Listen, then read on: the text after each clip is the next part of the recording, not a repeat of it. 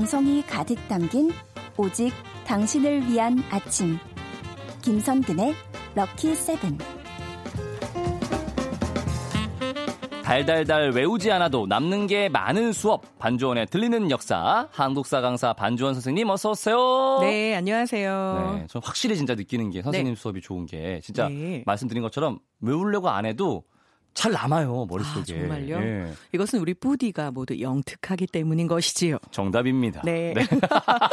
아닙니다. 네, 물 아, 덕담 요구관은 우리 진짜 좋으네요. 그러니까요. 네. 저는 영특하고 선생님은 잘 가르치시는 명 강사시고. 네, 청취자분들은 너무 사랑스러우시고요. 아, 완벽합니다. 삼위일체. 네. 네. 그렇게 완벽한 오늘 수업 어떤 주제로 함께 해볼까요? 자, 지난 주에요. 이 정말 귀로만 들리는 떡이었는데 예. 이 떡을 또 그렇게 맛있게 드셔주시면 제가 어찌할 바를 모르고 2탄을 준비하지 않겠 사옵니까? 아, 오늘도 아주 네. 떡집이 제대로 차려지겠군요. 맞습니다. 역사 속의 떡 이야기를 이 떡하니 차려서 들려드리겠습니다. 아, 좋습니다. 저 오늘은 또 어떤 얘기 해주실지 저는 그 전까지 진짜 네. 선생님을 뵙고 싶은 마음이 굴뚝 같았어요. 굴뚝 같으셨죠? 네. 어머, 짠 줄 알겠어요. 그러니까요. 너무 어색하지 않았죠? 네. 방금 말씀하신 그 굴뚝 같다라는 표현 있죠. 예. 그 굴뚝이 연기 나는 굴뚝인 줄 아셨죠? 아니에요? 자, 이건 떡에서 나온 말이었습니다. 왜요? 그럼 안 돼요. 네. 지금 저희 36년 인생이 아, 부정당하는 정말요? 거예요. 네. 사실은 저도 그보다 훨씬 긴 인생이 어, 부정당했습니다. 예. 오, 왜지? 자, 예. 흔히 뭘 간절히 바랄 때, 네. 어, 굴뚝 같다라고 표현하잖아요. 그렇죠. 그런데 사실 생각해 보면 딱히 굴뚝 같을 이유가 없습니다. 그죠? 높이 솟았다 뭐 그런 네, 거뭐 예를 들어 저는. 내가 오늘 목욕탕 꼭 가야 되는데 아 굴뚝에 연기가 꺼졌네 굴뚝 같다 이건 아니었을 거 아닙니까? 그렇죠. 그렇죠. 안 되죠. 그럼 이게 도대체 어디서 나온 말일까? 그리고 굴뚝 과연 우리나라 굴뚝이 그렇게까지 높이 다 솟아 있었을까요? 그 생각을 한 번도 안 해봤는데요. 네, 자, 잠깐만요. 안 돼요. 결국 이 굴뚝이라는 말은요 예. 다름이 아니라 꿀떡의 변형된 발음이라고 합니다. 대박. 네, 지금 많은 분들이 놀라셨을 텐데요. 진짜요? 원래 경상도 지역의 방언으로 목에 꿀떡이 꼴깍하고 넘어가는 것을 표현한 의성어였다고 합니다. 꿀떡 이렇게요. 예. 자, 그런데 이제 옛날에 먹을 게 너무 귀했던 거죠. 그래서그 시절에 꿀을 넣은 꿀떡은 정말 꿈에서나 먹을 수 있는 환상의 음식이었던 아. 겁니다. 그래서 아, 나, 나 이거 너무 먹어보고 싶어. 도대체 꿀떡이라는 건 어떤 맛일까? 아. 그래서 정말 간절히 먹고 싶었던 마음 상태를 이야. 꿀떡 같다라고 표현하게 됐고요. 이것이 결국 와전되면서 굴뚝 같다가 되었던 것이죠. 꿀떡이 봉황 같은 거였던 거죠. 네. 상상 속에 존재하는. 어유 네. 맞습니다. 아, 저 진짜 너무 지금 큰 충격을 받았어요. 굴뚝 같다가 저 네. 꿀떡이었어요. 예, 어, 반주원에 충격을 주는 역사. 아, 네, 꿀떡이었습니다. 쇼킹이었습니다. 정말 가다가 집에 가다가 꿀떡 사 먹을 거예요. 이렇게 되는 네. 이상. 자, 역사 속에서 발견할 수 있는 떡 이야기 또 들려주세요. 네, 자 이걸 듣고 나시면요 이번에는 오늘 집에 가시다 이것도 사서 드셔야 될 겁니다. 또 충격이에요? 예, 다행인 것은요. 이것은 많은 분들이 어 이것도 떡이야? 라고 생각하시지만요. 예. 곡식을 적절하게 넣어서 물에 찌면 알고 보면 다 떡이거든요. 예, 예. 이것도 떡의 일종입니다. 바로 약식입니다. 과자 아니에요? 아, 그 약식하고요. 우리가 먹는 약과를 헛갈리시면 안 됩니다. 아, 그렇네. 예, 예, 예. 자, 약식은요. 저는- 자, 약식은 음력 1월 15일인 정월 대보름에 먹는 떡의 일종이었는데요. 자, 약식이라는 아, 이름은 예. 꿀이 들어갔기 때문에 붙은 이름입니다. 아. 자, 꿀을 넣어서 볶은 약 고추장이나 밀가루에 다시 한번 꿀을 넣어서 튀긴 약과 방금 말씀하신 네. 거였죠. 그것도 큰. 의미에서는 맛있어요. 떡에 네. 들어갑니다. 떡이에요? 그래서 예, 유호덕이라고 부르기도 하는데요. 예. 자, 이런 것들 중요한 것은 이제 그 중에 우리는 오늘 약식, 찹쌀로 만든 이 약식을 얘기할 텐데요. 여기에는 얽힌 역사적 유래가 있습니다. 어, 예. 자, 삼국유사에 보면 소지왕 10년 정월 보름에 왕이 경주 남산에 천정정이라고 하는 정자에 행차했습니다. 갔어요. 자, 그런데 여기 행차했는데 그때 연못에서 까마귀 한 마리가 날아오더니 어 자기가 비둘기인 줄 알았나 봐요. 봉투 하나를 뚝 왕 앞에 떨어뜨리고 사라집니다. 까마귀가요? 네, 까마귀가요. 자, 그런데 이 봉투 겉면에 이렇게 써 있는 겁니다. 이걸 뜯어보면 두 사람이 죽는다. 하지만 뜯어보지 않으면 한 사람만 죽을 것이다. 그래서 소지왕은요, 이거 너무 괴이하잖아요. 자, 그런데 뭐, 내가 안 뜯으면 한 명만 죽는다며, 그럼 당연히 뜯지 말아야지. 네. 라고 생각을 합니다. 그런데 그때 옆에 있던 바로 이 신하가 엄청난 인물인 거죠. 아, 왕께 이 봉투를 뜯으라고 권합니다. 왕이시여, 여기에서 두 사람이 죽는다는 것은 결국 두 명의 인간이 죽는 것입니다. 예. 하지만 한 사람이 죽는다고 할 때 그 한 사람은 바로 왕을 의미하는 것 같습니다. 그러니 어서 뜯어봅시다. 어허. 또 왕이 들어보니 그 말도 일리가 있죠. 그렇죠. 결국 뜯었습니다. 예. 그런데 거기에는 무엇이라고 써 있었냐면요. 당장 궁으로 돌아가서 내전 별실에 있는 금갑을 활로 쏘시오 라고 쓰여 있었습니다. 왕은 신기하게 여겨서요. 바로 궁으로 돌아갑니다. 이야, 네. 그리고 내전 별실로 갑니다. 그리고 쐈죠. 네, 활을 당겨서 드디어 그 금갑을 맞췄는데 그 안에서는 자객이. 비명이 들리죠. 그렇죠. 자객이었으면 오히려 나았을 아니에요? 겁니다. 아하. 자객도 있는데요. 땡. 거기에 한 명이 더 들어 있어서 두 명입니다. 아, 설마. 네, 설마 바로 설마 설마 사주에 뵙겠습니다요? 설마? 소지왕의 왕비와 아이고. 그 왕비와 바람이 났던 그래서 소지왕을 살해하고 둘은 두 사람의 이제 뭔가 이 미래 행각을 꿈꿨던 거죠. 그래서 그 신하 한 사람이 함께 활을 맞고 쏟아져 나오게 됩니다. 소지왕 어쨌거나 상처는 받았지만 그래도 죽지 않고 목숨을 예. 부지했죠. 소지왕은요 이 까마귀가 너무 고마웠던 겁니다. 그래서 그 은혜에 보답하기 위해서 음. 정월 대보름마다 까마귀가 좋아하는 대추 있죠. 네. 그 대추를 가득 넣어서 약밥을 지어서 아. 까마귀에게 던져 먹이도록 했습니다. 예. 그런데 이것이 대궐부터 민간까지 모두 다 까마귀에게 먹이거라 이렇게 된 거죠. 결국 그 풍습이 야, 예. 지금까지 약밥으로 약식으로 전해오게 된 겁니다. 아, 왕이 좋긴 좋아요. 네. 그럼요. 다 해라 하면은 네. 다 대출을 막 해가지고 네. 아 근데 이게 참 씁쓸한 얘기네요. 얘기는 그렇죠. 참 네. 아휴, 자, 좋습니다. 그러면 다음에 꺼내실 떡은 또 어떤 떡이십니까? 자 다음에 꺼낼 떡 떡과 관련된 지명이 있습니다. 떨어덕. 아니 떡은 뭐가 이렇게 많아요. 자꾸. 네. 근데 떡만 많은 게 아니라 네. 사실 여태까지 저랑 이제 반주원에 들리는 역사 쭉 해오셨잖아요. 네네. 참 역사가 뭘 얘기해도 어떤 주제를 들이밀어도 다 재미있는 이야기들이 나오죠. 그렇죠. 근데 그럴 수밖에 없는 게 우리가 살아가면서 숨 쉬고 손가락 하나 까딱하는 것까지 다 역사의 일부인데 아, 그걸 이 한반도에서 우리가 얼마나 오랜 세월 해왔습니까? 그렇죠. 그러니 뭐 역사는요, 실은 많은 분들이 이런 얘기를 하셨어요. 어, 들리는 역사, 뭐 읽히는 역사, 보이는 역사, 이게 과연 얼마나 지속될 수 있을까? 네. 그런데 헤아려 보면 제가 제법 긴 시간 이 얘기를 하고 있잖아요. 네. 하지만 앞으로도 할 얘기가 그것보다 훨씬 더 길게 남아 있거든요. 그러니까요. 떡과 관련된 지명도 오늘 처음 들어보신 분들이 계실 겁니다. 하지만 이 지명은요, 딱 들으면 아떡 이렇게 됩니다. 어? 자 수원 아시죠? 예. 경기도 화성 근처에 있는 그렇죠. 그 수원. 예.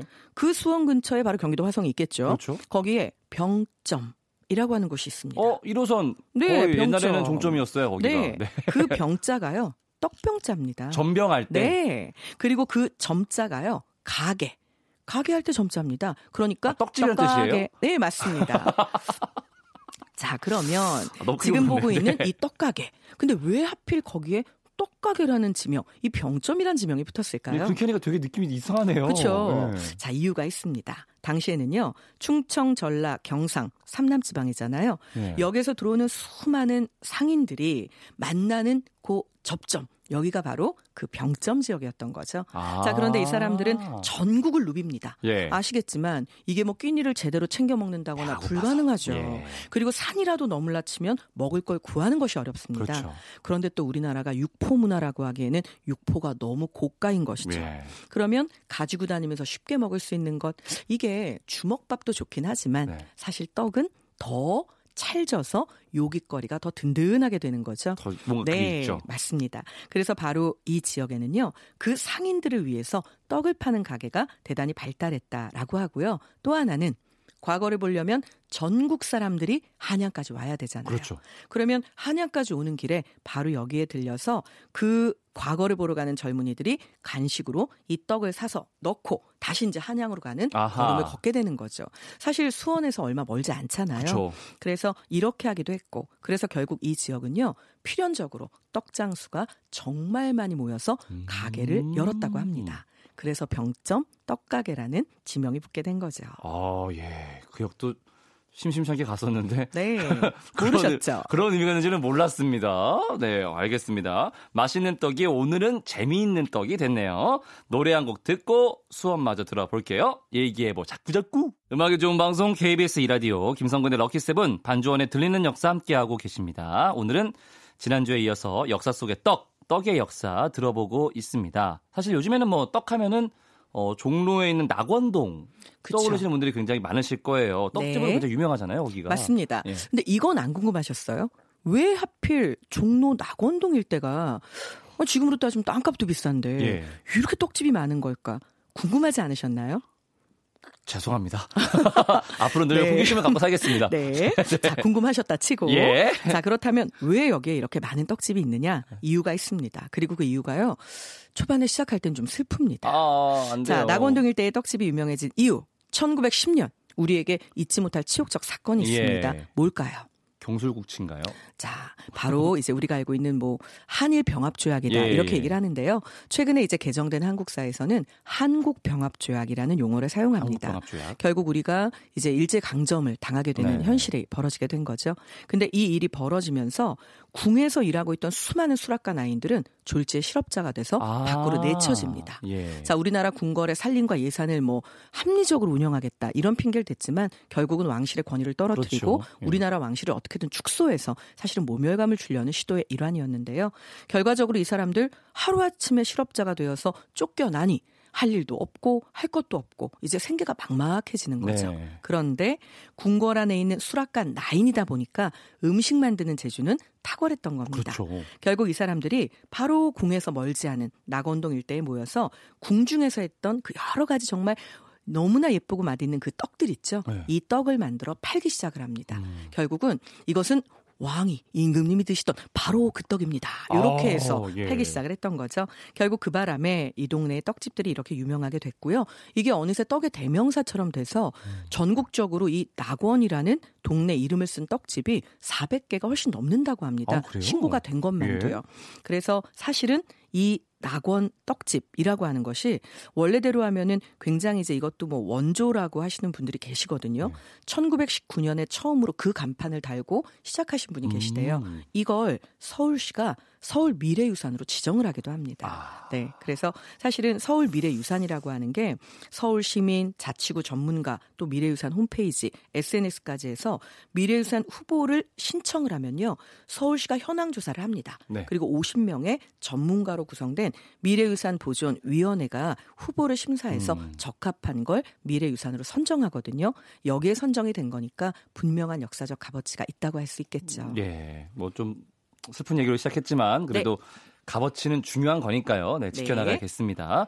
네, 떡에 얽힌 역사 얘기를 뭐 지난주 이번 주 들어보니까 되게 많은 것 같아요. 사실 저는 그냥 떡하면은 나는 떡을 설 테니 너는 글을 쓰거라라는 그렇죠. 한석봉과 어머님의 일화 이 정도 있는 줄. 알았거든요. 네. 예. 자, 그런데 이 떡하면요. 그 한석봉과 어머니의 일화만큼이나 유명한 백결 선생의 이야기도 아마 기억은 나실 겁니다. 예. 자, 신라 때 검은고의 명수였던 백결 선생이 아, 예, 계셨습니다. 예, 예. 그런데 이분은 문제는 검은고, 이 검 은고에만 너무 심취한 나머지 예. 대부분의 아티스트 장인들이 돈과 무관한 인생을 사는 것처럼 네. 네, 이분도요 너무 힘들게 사셨던 거죠. 음. 어찌나 가난했던지 누덕누덕 기운 옷을 입었고요. 세상에서는 이것을 현순 백결이라고 해서 너무 가난해서 입은 옷이 백갈래로 찢어졌다. 이런 이제 별칭이 붙기도 아, 합니다. 네. 그런데 명절이 된 거죠. 그러면 이제 이 집 부인은 속이 터지죠. 아, 예. 남들은 다 떡을 찍고 있는 소리가 집집마다 이렇게 요란한데. 우리 아, 집은 예, 예, 예. 가난해서 음. 떡을 만들 수가 없는 겁니다. 네. 남편에게 신세한탄을 하죠. 그러자 이 남편 너무 멋들어지게 풍류로 아내를 위로합니다. 내가 지금부터 당신에게 떡을 만들어 줄게. 그리고는 그 검은 고로 바로 떡 짓는 소리를. 연주하기 시작을 네. 그렇죠. 하죠. 네. 훗날 이 곡에는요 대학이라는 이름이 붙게 됩니다. 아, 참. 네. 되게 멋있긴 합니다만 네. 아내 입장에서는 이 양반이 그런데 뭐 다행히 또 이 아내도요. 예. 아 나는 지금 귀로 떡을 먹고 있어라고. 생각할 만한 인품이 됐던 것 같고요. 네. 자이 외에 이제 또 다른 우리 요즘에 만개떡이라고 하는 게 이곳저곳에서 많이 음, 많이 보여집니다. 팔아요. 예. 네, 요즘에는 뭐 뷔페를 가도요. 그 만개떡이 아, 디저트 그래요? 코너에 오. 따로 또 다 나와 있을 정도로 예. 유명해졌거든요. 뭐죠? 그런데 이 만개떡은 독립운동과 관련이 깊은 떡입니다. 그래요? 네.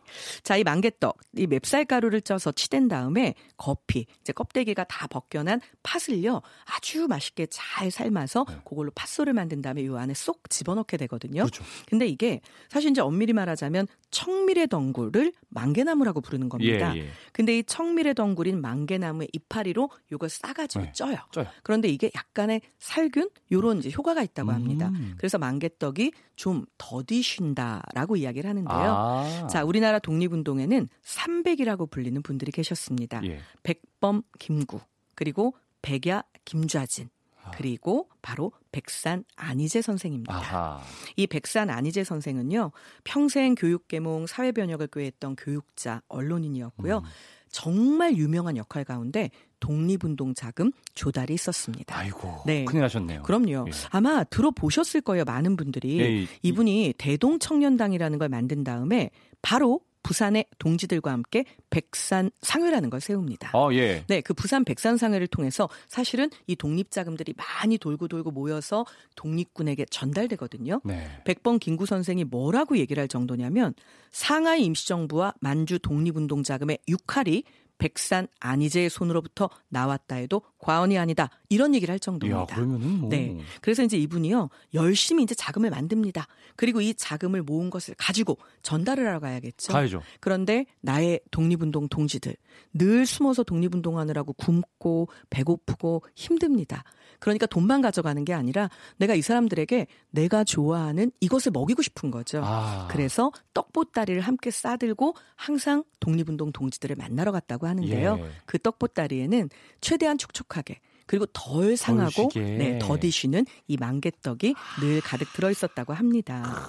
그래서 2018년 광복절 기념일에요. 독립유공자의 유족을 초청하는 오찬 행사가 있었는데 바로 여기에서 백산 안희재 선생의 손녀인 안경란 씨가 손수 이 떡을 준비해 와서 이것이 아이고, 바로 그런 예. 의미가 있는 떡입니다라고 공개를 하는 바람에 이 일화가 좀 더 널리 알려지게 된 것이죠. 네. 참 역사를 공부한다는 게 이런 것 같아요. 그동안 네. 그냥 편하게 지나쳤던 것들이 다시 한번 새롭게 다가오는 그런 느낌이 있습니다. 네. 떡과 관련된 속담도 많이 있잖아요. 너무 많죠. 예, 일단 맞춰볼까요? 그럼 우리 뿌디가? 아, 예, 자, 예. 이것은 뿌디 전용 퀴즈. 예, 빠라밤. 예. 네, 2020년 맞이 다쳐보자 퀴즈. 아, 문을 열어볼까요? 원더키리 해까지. 네. 아, 너무 쉬워요. 네. 너무 쉬운 일을 정말 빗대어 사는 얘기인데요. 저는 아. 근데 이거 들을 때마다 아니 근데 편하긴 하지만 이러다 체하면 어떡하지? 되게 어려워요. 이런 생각이 들죠. 뭘까요? 누워서 떡 먹기. 딩동댕. 되게 위험한 거예요. 하시면 안 돼요. 맞습니다. 네. 그래서 정말 쉬운 일을 빗대는 일인데요. 이렇게 이름 붙인 이유가 있습니다. 뭐 조상님들이라고 누워서 씹으면 잘 씹혔을까요? 아. 아니겠죠. 예. 그런데 조상들의 소망은요.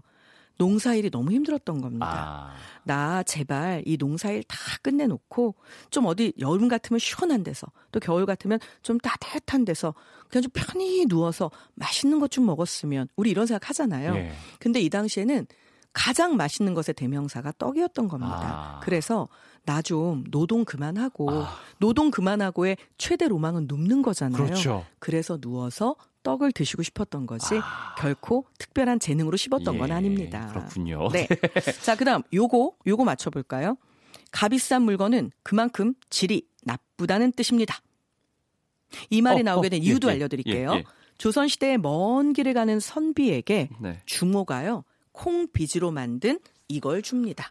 뭐 주모 입장에선 남으니까 좋고 예. 또 가져가는 사람 입장에선 그래 산길 넘다가 편의점 넘는 조선 시대인데 그렇죠. 이거라도 먹는 게 안 먹는 것보단 낫다. 예. 가져는 어, 갔지만 갑자기 입에 집어넣고 씹는 순간 콩ጭ김이 알알이 전부 다 입안을 돌아다니죠. 이걸 김치라도 좀 송송 썰어 넣고 뜨끈하게 끓여내면 구수하겠지만 예. 이걸 버석버석 마른 아. 채로 먹으면 참 힘들었겠죠. 그렇죠. 예. 싼 것이 싼 게 비지떡. 맞습니다. 그렇습니다. 싼 것은 네. 비지떡입니다. 휴, 네. 자, 우리 이제 마지막으로 이 속담 하나만 요것만 딱 맞추고 지나갈까요? 아. 예. 어른이 시키는 대로 하면 실수가 없을 뿐 아니라 여러 가지 아. 이익도 생긴다. 그러니 어른 말을 들으면 예. 자다가도 이것이 생기는 게야. 아, 그렇군요. 떡이 생기는군요. 맞습니다. 네. 아, 자, 떡은 정말 역사 속에 많은 이야기를 품고 있는 재미있는 음식이었죠. 좋습니다. 이제 앞으로 저 떡 먹을 때 굉장히 잘난 척할 게 많아져서 네. 네, 되게 어, 떳떳하게 살 수 있을 것 같아요. 네, 똑똑하게 사시도록. 감사합니다. 네. 선생님 오늘 수업도 감사합니다. 안녕히 가세요. 네, 다음 주에 뵐게요.